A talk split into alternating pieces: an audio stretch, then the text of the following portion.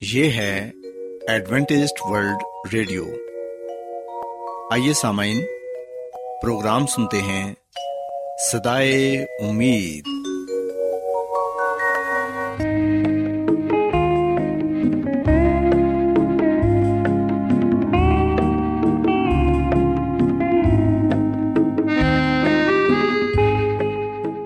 سامعین، پروگرام سدائے امید کے ساتھ میں آپ کی میزبان فرا سلیم اور صادق عبداللہ خان آپ کی خدمت میں حاضر ہیں۔ ہماری طرف سے آپ تمام سامعین کی خدمت میں اداب سامعین امید کرتے ہیں کہ آپ سب خدا تعالی کے فضل و کرم سے خیریت سے ہیں۔ اور ہماری یہ دعا ہے کہ آپ جہاں کہیں بھی رہیں خدا مند خدا آپ کے ساتھ ہوں اور آپ کی حفاظت اور رہنمائی کریں۔ سامعین اس سے پہلے کہ آج کے پروگرام کو شروع کیا جائے آئیے پہلے پروگرام کی تفصیل سن لیں۔ پروگرام کا آغاز ایک گیت سے ہوگا اور اس کے بعد خاندانی طرز زندگی کا پروگرام فیملی لائف اسٹائل آپ کی خدمت میں پیش کیا جائے گا۔ اور سامعین، پروگرام کے آخر میں خدا تعالی کے پاکلام سے پیغام پیش کیا جائے گا۔ اور اس کے علاوہ پروگرام میں روحانی گیت بھی شامل کیے گئے ہیں۔ تو سامعین، آئیے آغاز اس خوبصورت گیت سے کرتے ہیں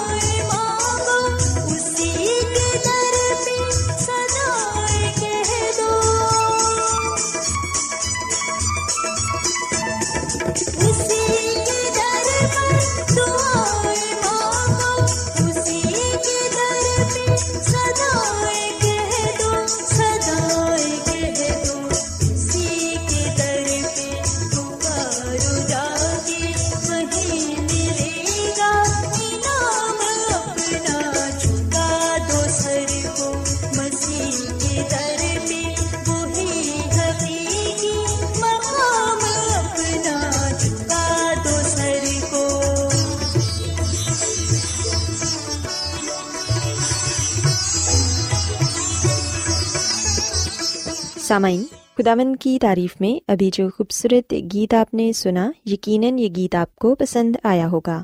اب وقت ہے کہ صحت کا پروگرام تندرستی ہزار نعمت آپ کی خدمت میں پیش کیا جائے۔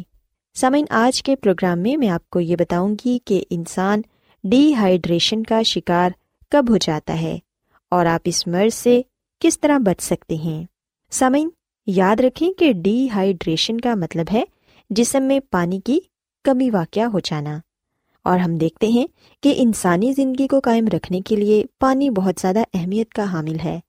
اگر دیکھا جائے تو انسانی جسم کا زیادہ تر حصہ یعنی کہ ستر فیصد حصہ پانی سے بنا ہے۔ اور ہمارا جسم روزانہ سانس لینے، جسم کے ٹیمپریچر کو کنٹرول کرنے اور فاضل مادوں کے اخراج کے لیے پانی کو استعمال کرتا ہے۔ سامعین، بظاہر تو ہم پانی کو پیاس بجھانے کے لیے ہی استعمال کرتے ہیں۔ لیکن پانی کا ہمارے جسمانی نظام کے دار و مدار کو چلانے میں نہایت ہی اہم کردار ہے۔ جیسے کہ یہ ہمارے جسم میں کھانے کو ہضم کرنے میں، جسمانی فنکشنز کو صحیح طرح چلانے میں، اور جلد کے لیے اور فالتو مادوں کے جسم سے اخراج جیسے ضروری کاموں کو سر انجام دیتا ہے۔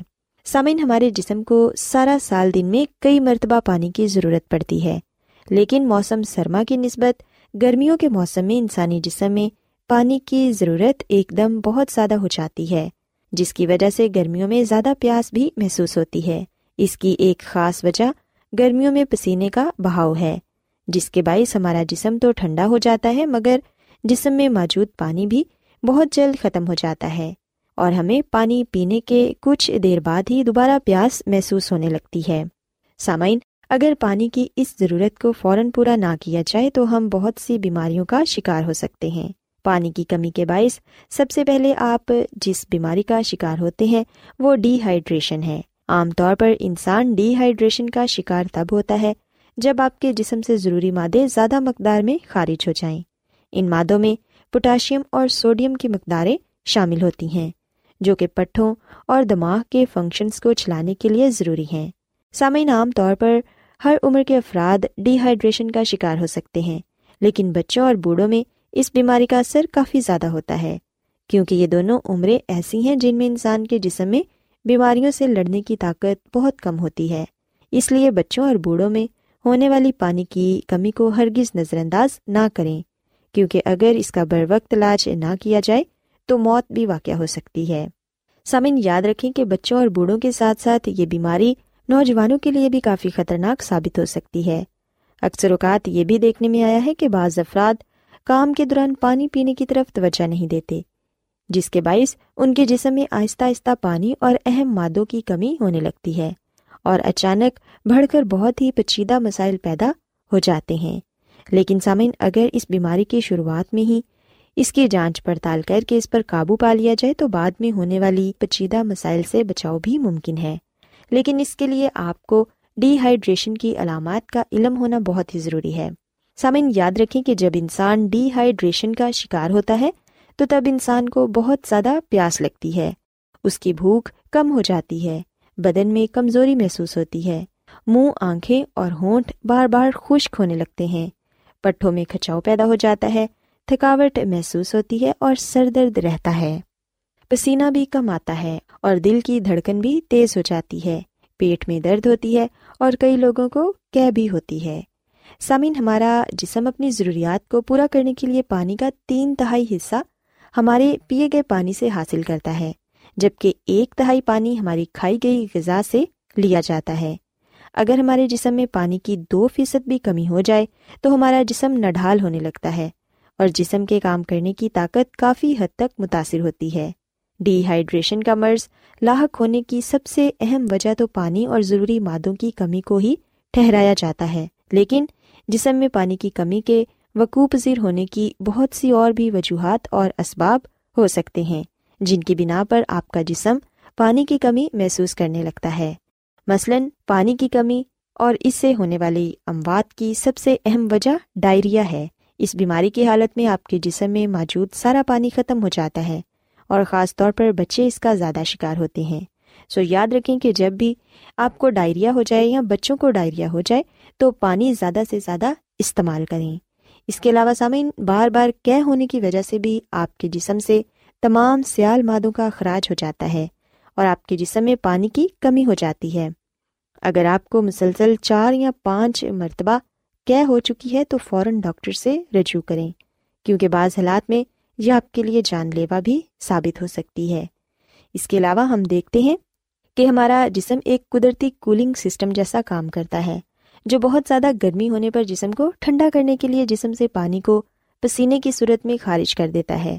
اگر زیادہ دیر دھوپ میں گزارنے یا پھر مشقت کی وجہ سے آپ کے جسم سے پسینے کا بہت زیادہ اخراج ہو گیا ہے، تو اس کے باعث آپ پانی کی کمی کا شکار ہو سکتے ہیں۔ گرمیوں کے موسم میں کیونکہ پانی کی ضرورت بہت زیادہ ہوتی ہے، اس لیے ایسے میں آپ بہت جلد پانی کی کمی کا شکار ہو سکتے ہیں۔ سامعین، اگر آپ کچھ ہدایات پر عمل کریں تو آپ خود کو کافی حد تک پانی کی کمی سے بچا سکتے ہیں۔ مثلاً، دن اور رات کے وقت جتنا زیادہ ہو سکے پانی پئیں چاہے آپ کو پیاس محسوس ہو یا نہ ہو۔ اس کے علاوہ کولڈ ڈرنکس اور کولا مشروبات کا استعمال کم کریں۔ یہ پیاس کو بڑھاتے ہیں۔ ہو سکے تو ان سے مکمل گریز کریں۔ ہمیشہ ہلکے رنگوں پر مبنی پتلے کپڑے پہنیں۔ دوپہر کے وقت باہر جانے سے گریز کریں۔ اور ورزش کے دوران وقفہ ضرور لیں، لیکن خیال رکھیں کہ پانی ہمیشہ ورزش ختم کرنے کے کچھ دیر بعد ہی پئیں۔ ہو سکے تو دھوپ میں کام کرنے سے گریز کریں، اور جتنا زیادہ ہو سکے دوپہر میں اپنا وقت سائے میں گزاریں۔ سامعین، اگر آپ ان باتوں کو اپنی عملی زندگی میں اپنائیں گے، تو پھر یقیناً آپ ڈی ہائیڈریشن جیسی بیماری سے نجات پا سکیں گے۔ سو سامعین، میں امید کرتی ہوں کہ آپ کو آج کا پروگرام پسند آیا ہوگا۔ میری یہ دعا ہے کہ خدا مند خدا آپ کے ساتھ ہوں اور آپ سب کو صحت اور تندرستی عطا فرمائیں کیا آپ بائبل کی مقدس پیشن گوئیوں اور نبوتوں کے سربستہ رازوں کو معلوم کرنا پسند کریں گے؟ کیا آپ دنیا کے ایسے رجحانات کے باعث پریشان ہیں جو گہری طریقے کا اشارہ دیتے ہیں؟ ورلڈ ریڈیو سنتے رہیے۔ جو آپ سب کے لیے صدائے امید ہے۔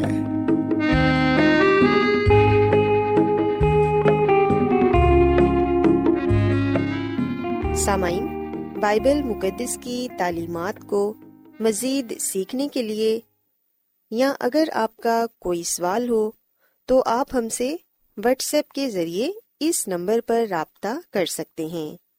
ہمارا واٹس ایپ نمبر ہے صفر صفر نو دو تین ایک صفر، ایک سات، چھ سات، نو چھ دو۔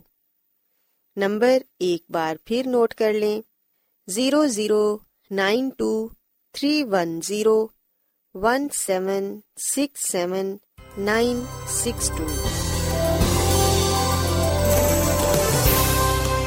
آج بہت لوگ گہرے روحانی علم کی تلاش میں ہیں۔ وہ اس پریشان کن دنیا میں راحت اور خوشی کے خواہش مند ہیں۔ اور خوشخبری یہ ہے کہ بائبل مقدس آپ کی زندگی کے مقاصد کو ظاہر کرتی ہے۔ اے ڈبلیو آر پر ہم آپ کو خدا کا کلام سکھاتے ہیں، جو اپنی گواہی آپ ہے۔ سامعین، آپ ہمارا پروگرام انٹرنیٹ پر بھی سن سکتے ہیں۔ ہماری ویب سائٹ ہے W W W dot A W R dot O R G Adventist World Radio کی جانب سے پروگرام سدائے امید پیش کیا جا رہا ہے سامعین اب وقت ہے کہ خداوند کے الہی پاکلام میں سے پیغام پیش کیا جائے آج آپ کے لیے پیغام خدا کے خادم عظمت ایمینول پیش کریں گے خدا مدیس مسیح کی سلامتی آپ سب پر ہو محترم سامعین میں مسیس میں آپ کا خادم عظمت ایمینول آپ کی خدمت میں حاضر ہوں اور میں خدا تعالیٰ کا شکر ادا کرتا ہوں کہ آج ایک مرتبہ پھر میں آپ کو خدا کا کلام سنا سکتا ہوں۔ سامعین، مجھے امید ہے کہ آپ ابھی خدامد کے کلام کو سننے کے لیے تیار ہیں۔ آئیے ہم اپنے ایمان کی مضبوطی اور ایمان کی ترقی کے لیے خدا کے کلام کو سنتے ہیں۔ سامعین آج ہم خدامد کے کلام میں سے اس سوال پر گرخوز کریں گے جو عام طور پر پوچھے جانے والے سوالات میں سے ایک سوال ہے، اور وہ ہے کہ بدن کے وطن سے جدا ہو کر خداوند کے وطن میں رہنے سے کیا مراد ہے؟ سامعین، جب ہم بائبل مقدس کے نئے عہد نامہ میں پلوس رسول کا دوسرا خط کرنتھیوں کے نام، اس کے پانچویں باپ کی چھٹی اعتا آٹھویں تک پڑھیں تو یہاں پر یہ لکھا ہوا ہے، بس ہمیشہ ہماری خاطر جمع رہتی ہے اور یہ جانتے ہیں کہ جب تک ہم بدن کے وطن میں ہیں، خداوند کے ہاں سے جلا وطن ہے کیونکہ ہم ایمان پر چلتے ہیں نہ کہ آنکھوں دیکھے پر۔ غرض ہماری خاطر جمع ہے اور ہم کو بدن کے وطن سے جدا ہو کر خدامد کے وطن میں رہنا زیادہ منظور ہے۔ پاکلام کے پڑھے سنے جانے پر خدا کی برکت ہو۔ آمین۔ سامعین پلوس رسول یہاں پہ بنیادی طور پر موت کے بارے میں بات کر رہا ہے۔ خدا کا بندہ پلوس رسول کہتا ہے، اگر ہم پلوس رسول کا دوسرا خط کرنتھیوں کے نام کے پانچویں باپ کی پہلی آیت سے پڑھنا شروع کریں تو لکھا ہے کہ کیونکہ ہم جانتے ہیں کہ جب ہمارا خیمے کا گھر جو زمین پر ہے گرایا جائے گا، تو ہم کو خدا کی طرف سے آسمان پر ایک ایسی عمارت ملے گی جو ہاتھ کا بنایا ہوا گھر نہیں بلکہ ابدی ہے۔ سسامین پلوس رسول مشروط جملہ استعمال کرتا ہے کہ جب ہمارا خیمے کا گھر جو زمین پر ہے، وہ گرایا جائے گا۔ سامعین پلوس رسول یہاں پر بدن کو خیمے سے تشبی دیتا ہے۔ خیمے کا گھر، اس سے مراد ہے ہمارا بدن۔ اور جب ہم پلوس رسول کے خطوں کا مطالعہ کرتے ہیں، تو ہمیں پتہ چلتا ہے کہ وہ بہت سی جگہوں پر اس بات کا ذکر کرتا ہے کہ کیا تم نہیں جانتے کہ تمہارا بدن روح القدس کا مقدس ہے؟ سو یہاں پر بھی پلوس رسول جب بات کرتا ہے کہ ہمارا خیمے کا گھر اس سے مراد ہے ہمارا بدن جو زمین پر ہے، گرایا جائے گا۔ یعنی کہ جب ہم اس دنیا میں نہ رہیں گے، جب موت ہم پر آئے گی، جب ہم موت سے گزریں گے، تو لکھا ہے کہ تو ہم کو خدا کی طرف سے آسمان پر ایک ایسی عمارت ملے گی جو ہاتھ کا بنایا ہوا گھر نہیں بلکہ ابدی ہے۔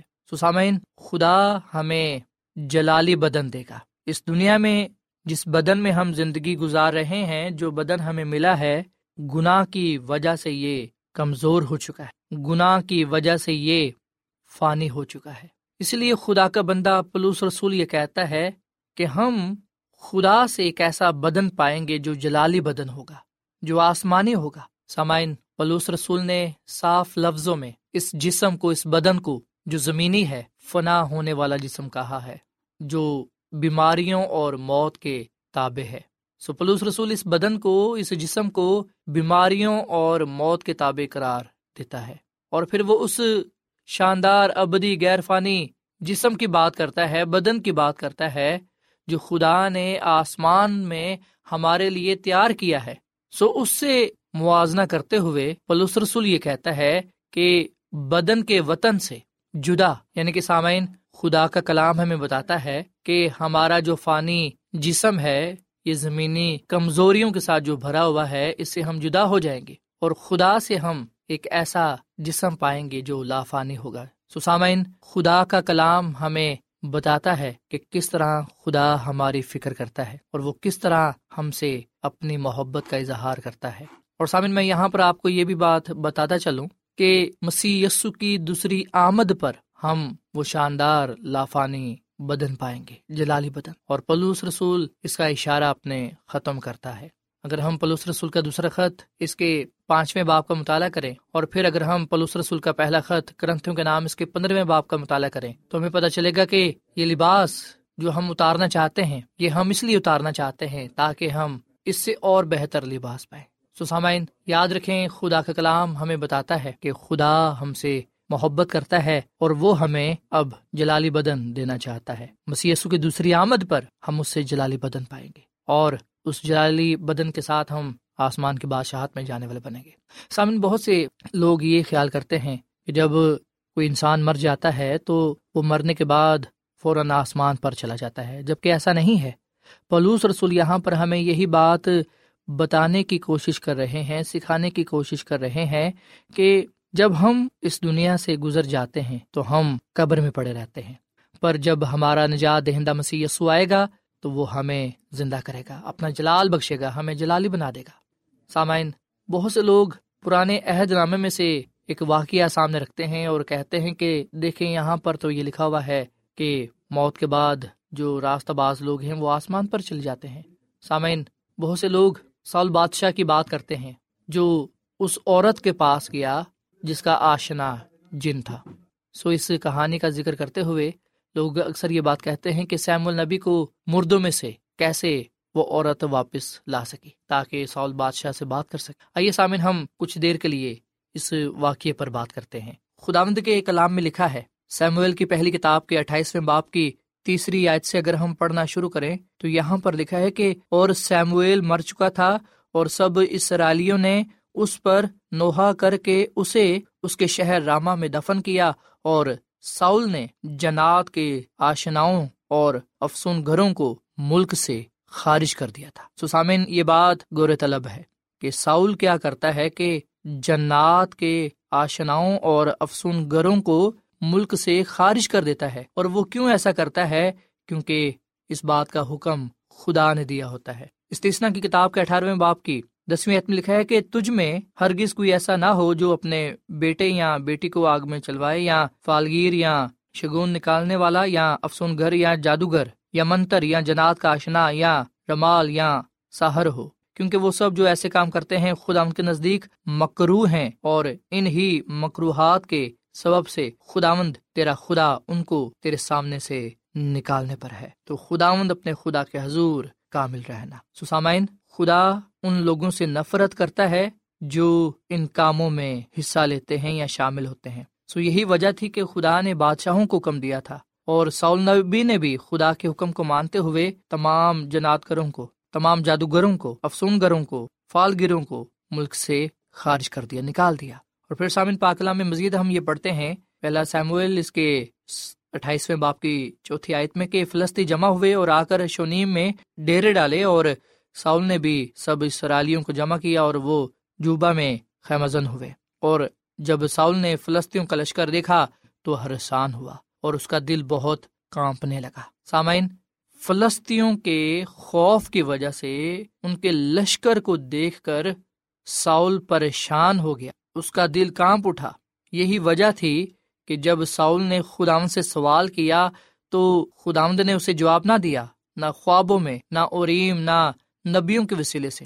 سو جب اس نے دیکھا کہ مجھے کوئی جواب نہیں مل رہا تو پھر آخرکار اس نے اپنے ملازموں کو یہ کہا کہ کوئی ایسی عورت میرے لیے تلاش کرو جس کا آشنا جن ہو تاکہ میں اس کے پاس جا کر اس سے پوچھوں۔ سامعین، یہاں پر گورے طلب بات یہ ہے کہ جن جادوگروں کو افسون گروں کو جن کے آشناؤں کو جن کو نکالا تھا اس نے، اب انہیں کے پاس وہ جا رہا ہے۔ یعنی کہ خدا کے حکم کی نافرمانی کر رہا ہے، حکم ادولی کر رہا ہے۔ اور پھر جب انہیں پتہ چلتا ہے ایک عورت کے بارے میں، تو لکھا ہے کہ ساؤل نے اپنا بھیس بدل کر دوسری پوشاک پہنی اور دو آدمیوں کو ساتھ لے کر چلا اور وہ رات کو اس عورت کے پاس آئے اور اس نے کہا، ذرا میری خاطر جن کے ذریعے سے، میرا فال کھول اور جس کا نام میں تجھے بتاؤں سے اوپر بلا دے۔ سامعین، اس عورت نے اسے جواب دیا کہ دیکھ، ساؤل نے کیا کیا ہے کہ اس نے جنات کے آشناؤں اور افسون گروں کو ملک سے کاٹ ڈالا ہے۔ بس تو کیوں کر میری جان کے لیے پھندا لگاتا ہے تاکہ مجھے مروا ڈالے؟ پر اس عورت کو یقین دلایا گیا کہ اسے کوئی نقصان نہیں پہنچے گا۔ اور جب اس نے اپنا جادو شروع کیا تو تب اس عورت نے کہا کہ میں کس کو تیرے لیے اوپر بلاؤں؟ اس نے کہا، ساؤل کو میرے لیے بلا دے۔ جب اس عورت نے سیموئل کو دیکھا تو بلند آواز سے چلائی اور اس عورت نے ساؤل سے کہا، تو نے مجھ سے کیوں دگا کی کہ تو ساؤل ہے؟ اور پھر پاکلام میں مزید ہم یہ پڑھتے ہیں کہ تب بادشاہ نے اسے کہا، ہر سا مت ہو، تجھے کیا دکھائی دیتا ہے؟ اس عورت نے ساؤل سے کہا، مجھے ایک دیوتا زمین سے اوپر آتے دکھائی دیتا ہے۔ سامن یہاں پر وہ عورت یہ نہیں کہہ رہی کہ مجھے سیمویل دکھائی دیتا ہے، بلکہ اس نے یہ کہا کہ ایک دیوتا زمین سے اوپر آتے دکھائی دیتا ہے۔ جب اس سے پوچھا گیا کہ وہ کیسا ہے، اس نے کہا، ایک بڈھا اوپر کو آ رہا ہے اور جوبا پہنے ہوئے ہے۔ سامعین، یاد رکھے گا، بائبل مقدس کا یہ واقعہ ہمیں بتاتا ہے کہ شیطان جھوٹے کاموں کے ذریعے سے، جھوٹی طاقتوں کے ذریعے سے لوگوں کو گمراہ کرتا ہے۔ سساؤل کا ایک عورت جس کا آشنا جن ہے، اس کے پاس جانے کا نتیجہ توبہ گنا کا اعتراف اور زندگی نہیں تھا۔ اس کے بجائے مایوسی، حوصلہ شکنی اور موت تھا۔ سامن، شیطان کے قریب میں آ کر اس نے اپنی روح بدروہوں کے حوالے کر دی۔ سو سامن، یاد رکھے گا کہ شیطان مردہ لوگوں کی شکل میں نقاپوش ہو کر ان جیسی شکل، ان جیسی آواز کی نقل کرتا ہے۔ سو بائبل مقدس ہمیں بتاتی ہے کہ کس طرح شیطان لوگوں کو گمراہ کرتا ہے۔ سو سامعین یاد رکھے گا، خدا کا کلام ہمیں بتاتا ہے کہ جب انسان مر جاتا ہے تو وہ نیند کی حالت میں قبر میں پڑا رہتا ہے۔ زندہ جانتے ہیں کہ وہ مریں گے پر مردے کچھ نہیں جانتے۔ سوائے ہم بائبل مقدس کی اس سچائی سے واقف ہوں اور جانیں کہ موت کے بعد خدا کی یاد نہیں، قبر میں کوئی بھی خدا کی شکر گزاری نہیں کر سکتا۔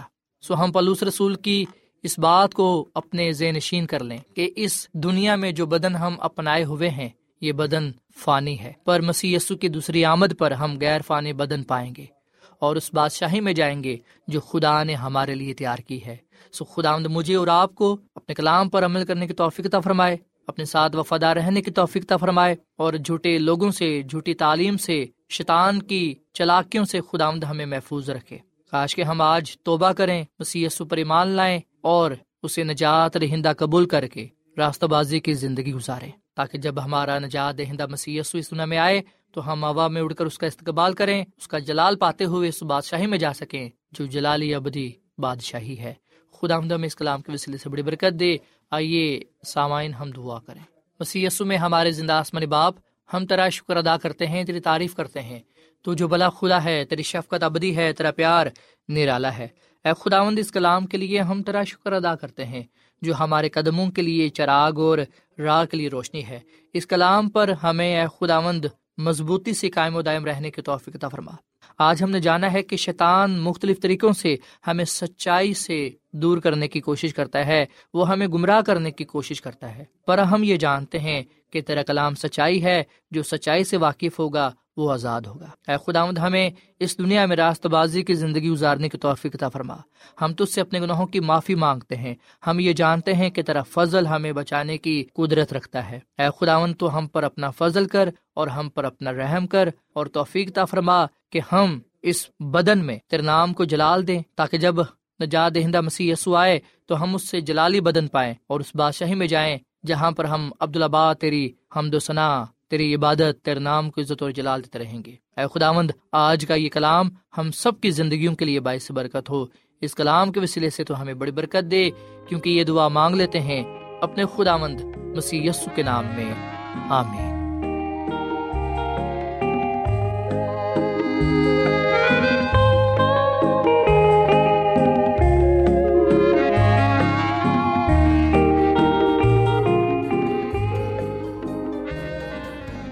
روزانہ ایڈوینٹسٹ ورلڈ ریڈیو چوبیس گھنٹے کا پروگرام جنوبی ایشیا کے لیے اردو، انگریزی، پنجابی، پشتو، سندھی اور بہت سی زبانوں میں پیش کرتا ہے۔